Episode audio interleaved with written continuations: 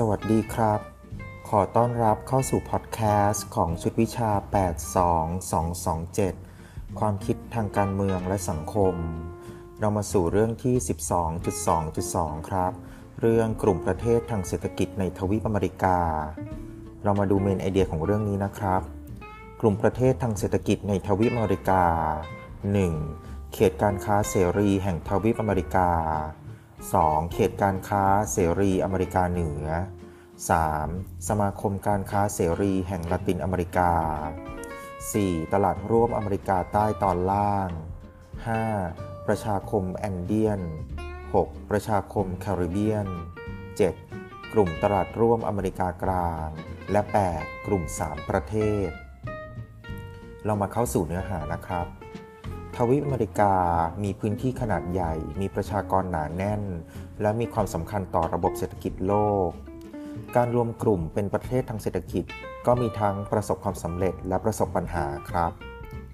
เรามาเข้าสู่เรื่อง เขตการค้าเสรีแห่งทวีปอเมริกา เรียกว่า FFTA ย่อมาจาก Free Trade Area of the America ประกอบด้วยประเทศในอเมริกาเหนือ อเมริกากลาง และอเมริกาใต้ และประเทศในหมู่เกาะแคริบเบียน ยกเว้นประเทศคิวบา เนื่องจากเหตุผลทางด้านการเมืองการปกครอง เพื่อการจัดทำข้อตกลงทางการค้าร่วมกันเรียกว่าเทรดบล็อก มีพื้นที่มากกว่า 1 ใน 3 มีประชากรมากกว่า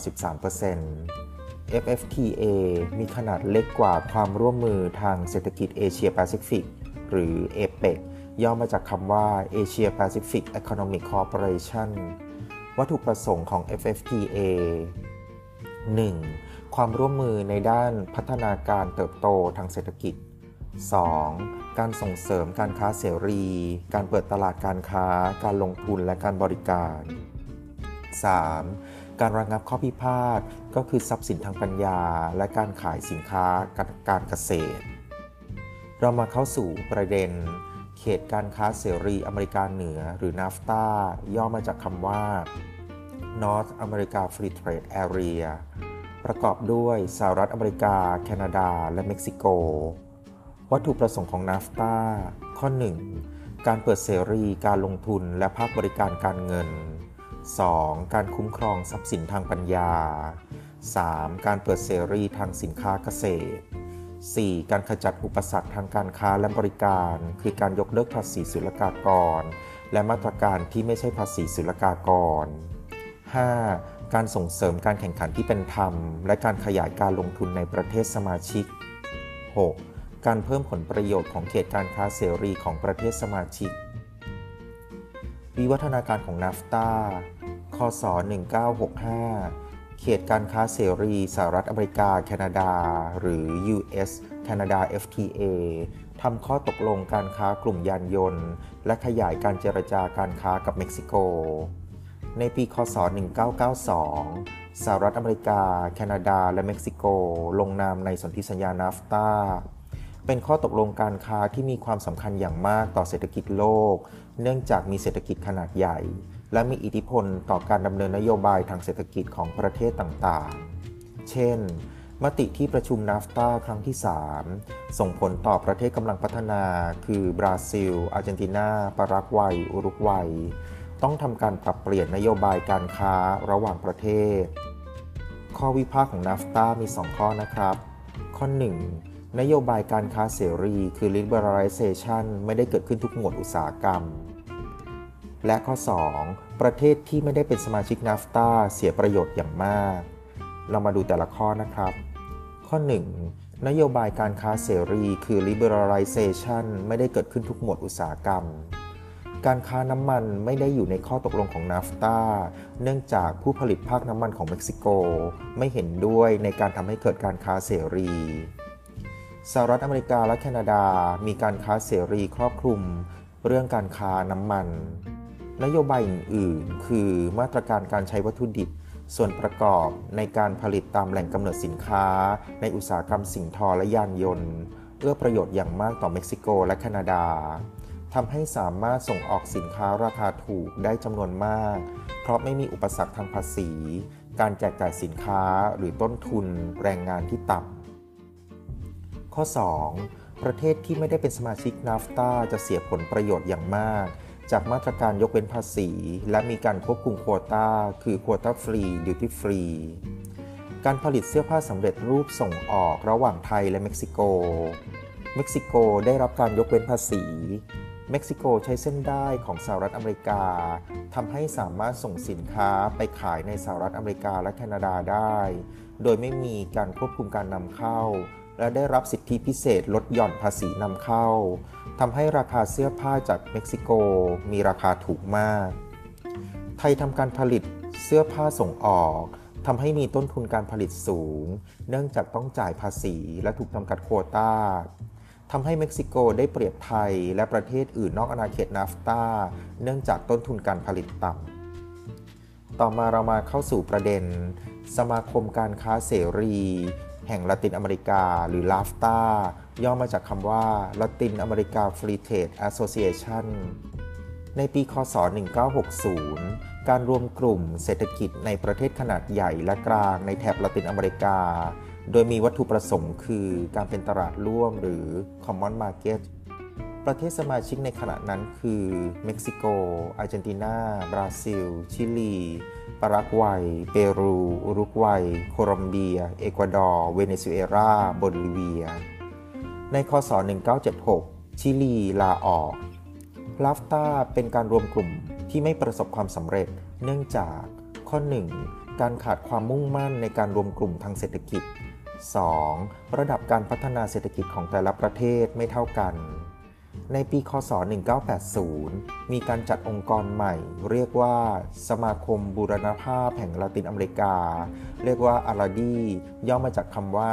ละตินอเมริกา Integration Association ต่อมาเรามาเข้าสู่ประเด็น ตลาดร่วมอเมริกาใต้ตอนล่างหรือหรือที่เรียกว่าเมอร์โคเซอร์ย่อมาจากคำว่า Mercado Common del Sur ในปีคศ 1991 ก่อตั้งตามสนธิสัญญาอาซุนซีออน ประเทศสมาชิกในขณะนั้นคือ บราซิล อาร์เจนตินา อุรุกวัย ปารากวัย โดยมีเป้าหมายคือ 1. การจัดตั้งตลาดร่วม หรือเรียกว่า Common Market 2. การเคลื่อนย้ายอย่างเสรี คือสินค้า แรงงาน การบริการและทุน 3. การกำหนดนโยบายการค้าและอัตราภาษีศุลกากร ต่อประเทศนอกกลุ่มในลักษณะเดียวกัน เรียกว่า Common External Tariff เมอร์โคเซอร์มีการดำเนินการต่อเนื่องเพื่อให้สอดคล้องกับเศรษฐกิจโลก ในปีคศ 1994 มีการกำหนดอัตราภาษีร่วมกันมากกว่า 85%ของสินค้าทั้งหมดในปี คศ 1995 มีการยกเว้นภาษีศุลกากรภายในประเทศสมาชิก และมีการขยายความร่วมมือและข้อตกลงทางการค้าบางส่วนกับบางประเทศ ข้อ 1. ความร่วมมือทางเศรษฐกิจตลาดร่วมเมอร์โคเซอร์ร่วมกับสหภาพยุโรป ร่วมกับสหภาพศุลกากรแอฟริกาใต้และอินเดีย เรียกว่าเมอร์โคเซอร์ SACU อินเดีย ข้อ 2. ความร่วมมือทางเศรษฐกิจตลาดร่วมเมอร์โคเซอร์ร่วมกับสหภาพแอฟริกา เรียกว่า Mercosur South Africa Framework Agreement 3. การขยายความร่วมมือกับ EU ต่อมาเรามาเข้าสู่ประเด็นประชาคมแอนเดียน หรือเรียกว่า Andean Community ในปี คศ 1969 กติกาสัญญาแอนเดียน เป็นความร่วมมือทางเศรษฐกิจที่สำคัญของภูมิภาคอเมริกาใต้ ซึ่งเป็นกลุ่มย่อยของลาฟตาประเทศสมาชิก เช่น โบลิเวีย โคลอมเบีย เอกวาดอร์ เปรู ในปีคศ 1989 มีการทบทวนกฎเกณฑ์ เพื่อจัดตั้งเขตการค้าเสรี ในปีคศ 1992 มีการกำหนดอัตราภาษีร่วมกันระหว่างประเทศสมาชิก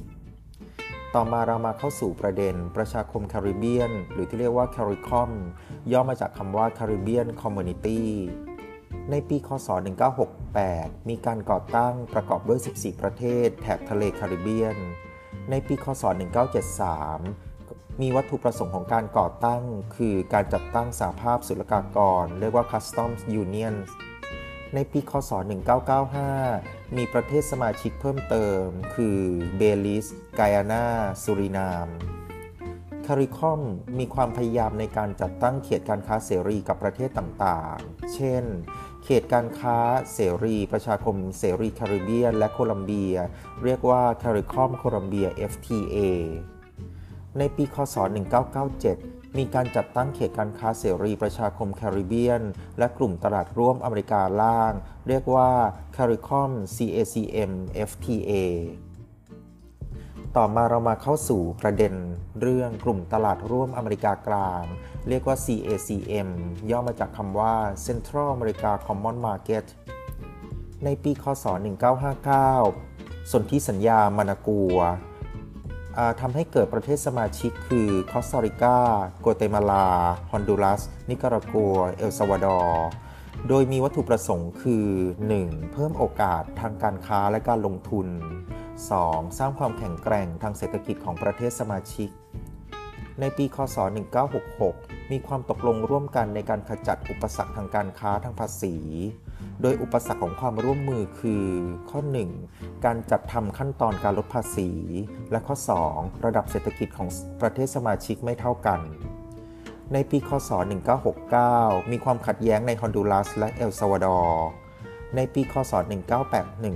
1980 มีความไม่สงบทางการเมืองของแต่ละประเทศ ซึ่งส่งผลกระทบต่อความร่วมมือ ในปีคศ 1990 มีความพยายามในการสร้างความเข้มแข็งและฟื้นฟูแนวคิด ในการรวมกลุ่มทางเศรษฐกิจขึ้นมาใหม่ ก็คือการขยายเขตการค้าเสรี ยกเว้นสินค้าเกษตรกรรม อย่างไรก็ตามก็เกิดความขัดแย้งระหว่างประเทศสมาชิก มีความพยายามในการจัดตั้งเขตการค้าเสรี คือ 1. กลุ่มตลาดร่วมอเมริกากลางและโคลัมเบีย 2. กลุ่มตลาดร่วมอเมริกากลางและเวเนซุเอลา ต่อมาเรามาเข้าสู่ประเด็นเรื่องกลุ่ม 3 ประเทศ คือ Group of Three ในปีคศ 1994 กลุ่ม 3 ประเทศประกอบด้วย โคลัมเบีย เม็กซิโก และเวเนซุเอลา ในปีคศ 1995 Group of Three มีผลบังคับใช้ เป็นการจัดตั้งเขตการค้าเสรี ระหว่างประเทศในทุกประเภทสินค้า สินค้าที่มีการจดลิขสิทธิ์ทางปัญญา การบริการ การลงทุน การจัดซื้อจัดจ้างภาครัฐ ยกเว้นสินค้าเกษตรกรรม ประเทศและกลุ่มความร่วมมือที่ให้ความสนใจเจรจาการค้ากับกลุ่มสามประเทศ คือ CACM เอกวาดอร์ ชิลี โคลัมเบีย เวเนซุเอลา ต่อมาเรามาเข้าสู่ประเด็นเรื่องกลุ่มพันธมิตรแปซิฟิกหรือ The Pacific Alliance ในปี คศ 2011 หรือเป็นปีพุทธศักราช 2554 ประเทศสมาชิกคือโคลอมเบีย เม็กซิโก เปรู ชิลี โดยมีวัตถุประสงค์คือ ข้อ 1. ส่งเสริมผลประโยชน์ด้านเศรษฐกิจ และวิเคราะห์ถึงผลของการจัดตั้งเขตการค้าเสรี ข้อ 2. การส่งเสริมเศรษฐกิจตลาดเพื่อสังคม เรียกว่า social market economy ข้อ 3. การพัฒนาทางเศรษฐกิจ ว่าด้วยการร่วมลงทุนระหว่างภาครัฐและภาคเอกชน โดยมีขนาด GDP รวมมากกว่า1ส่วน3ของทวีปอเมริกาใต้ และมีขนาดทางเศรษฐกิจเป็นลำดับที่ 6 ของโลก ก็เป็นอันจบเรื่องที่ 12.2.2กลุ่มประเทศทางเศรษฐกิจในทวีปอเมริกา ขอบคุณครับ สวัสดีครับ